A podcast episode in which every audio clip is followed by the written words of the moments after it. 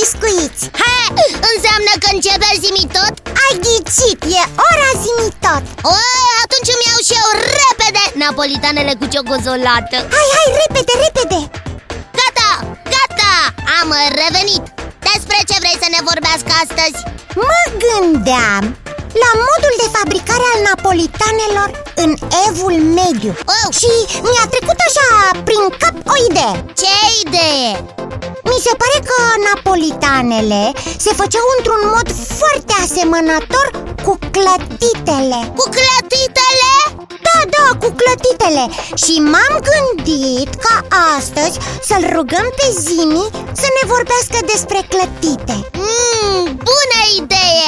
Chiar îmi plac foarte mult clătitele Mai ales dacă sunt umplute cu cremă de ciocozolată Wow, și aș fi foarte curios să aflu care este istoria lor Păi atunci, nimic mai simplu Zimi tot! Daiții, pe recepție, ca de obicei Inițiază secvența de căutare cu subiect clătitele Inițiez secvența de căutare cu subiect clătitele Rezultatele au fost salvate Când sunteți gata, pot începe expunerea datelor Suntem, Suntem gata! Te ascultăm! Când au fost făcute primele clătite? Să nu-mi spui iarăși egipteni. Nu, biții, de această dată nu. Oamenii sunt obișnuiți să mănânce clătitele la desert Umplute cu diverse gemuri sau ciocolată. Am ciocozolată. Ia, În lume însă, clătitele sunt considerate aperitive, uneori chiar și fel principal de mâncare, în funcție de umplutură. Din această cauză au devenit populare în întreaga lume încă din secolul al XV-lea.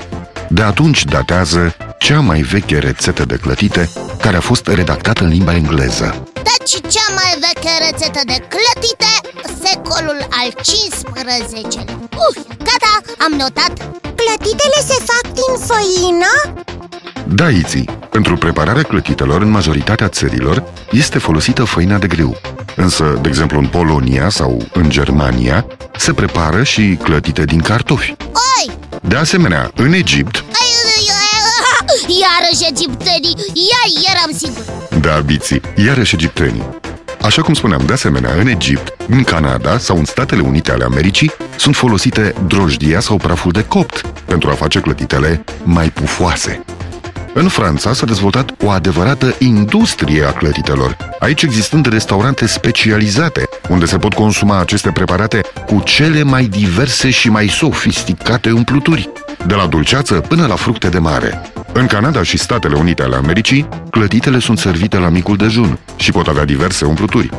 Pentru olandezi, clătitele sunt foarte populare la cină, existând chiar și restaurante specializate care le servesc la masa de seară. Spuneai că pot avea diverse umpluturi Cum? În afară de ciocozolată?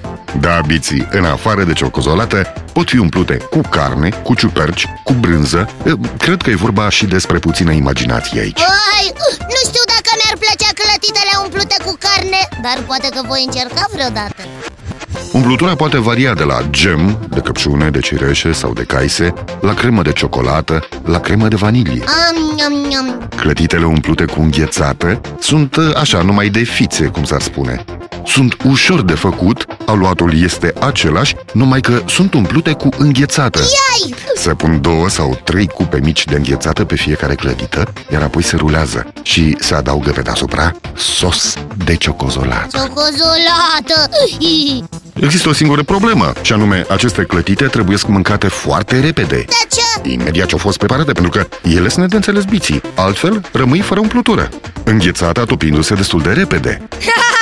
Se poate topi e, Dar rămâne ciocozolata Numai la ciocozolată ți-e gândul Ai, a- Așa e, așa e Pe lângă umpluturile din gemuri și dulcețuri, carne și pește, clătitele mai pot fi umplute și cu fructe.